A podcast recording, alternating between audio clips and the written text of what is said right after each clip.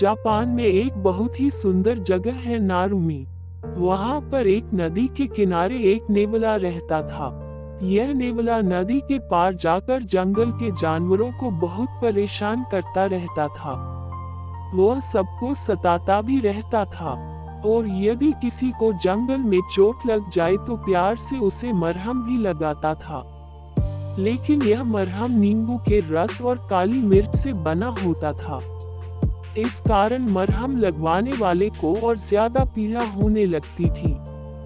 नेवले को यह सब देखकर और भी मज़ा आता था। उसने एक दिन खरगोश के साथ ऐसा ही किया। खरगोश ने उसी दिन सोच लिया कि वह दुष्ट नेवले को सबक ज़रूर सिखाएगा। और एक दिन खरगोश को एक बढ़िया उपाय सूझ गया। उसने दो टोकरियाँ ली, एक बड़ी और एक छोटी। बड़ी टोकरी के नीचे उसने तार को लगा दिया। खरगोश दोनों टोकरियाँ लेकर नेवले के पास पहुँचा और उससे बोला, चलो, पहाड़ी के ऊपर चले।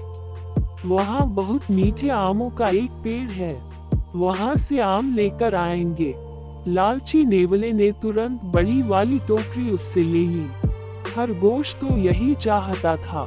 पहाड़ी के ऊपर जाकर दोनों ने आमों से टोकरियाँ भर ली। बड़ी वाली टोकरी भारी हो गई। नेवले ने भारी होने के कारण टोकरी नीचे रख दी। टोकरी के नीचे तार को लगा हुआ था, इसलिए टोकरी ज़मीन से चिपक गई। आमों से भरी टोकरी को नेवला छोड़ना नहीं चाहता था, इसलिए उसने पूरा ज़ोर लगाकर टोकरी उठाई। इससे उसके पंजे छिल गए। खरगोश ने उससे कहा, दोस्त, तुम्हें दर्द हो रहा होगा। ये लो दवा लगा लो। नेवले ने जब दवा लगाई तो दर्द से चिल्लाने लगा। असल में यह वही नींबू और काली मिर्च का मरहम था, जो नेवला सबको दिया करता था। नेवला परेशान होकर नदी की ओर भागा। वह नदी पार करके जल्दी अपने घर पहुँचना चाहता था।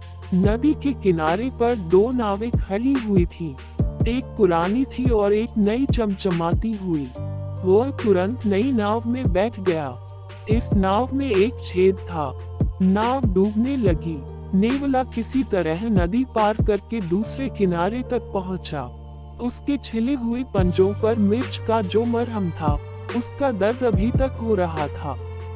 ऊपर से पानी में भीगने के कारण जख्म और ज़्यादा दर्द कर रहे थे। उस दिन नेवले को इस बात का अनुभव हुआ कि उसकी हरकतों से दूसरे जानवरों को कितनी तकलीफ़ होती होगी।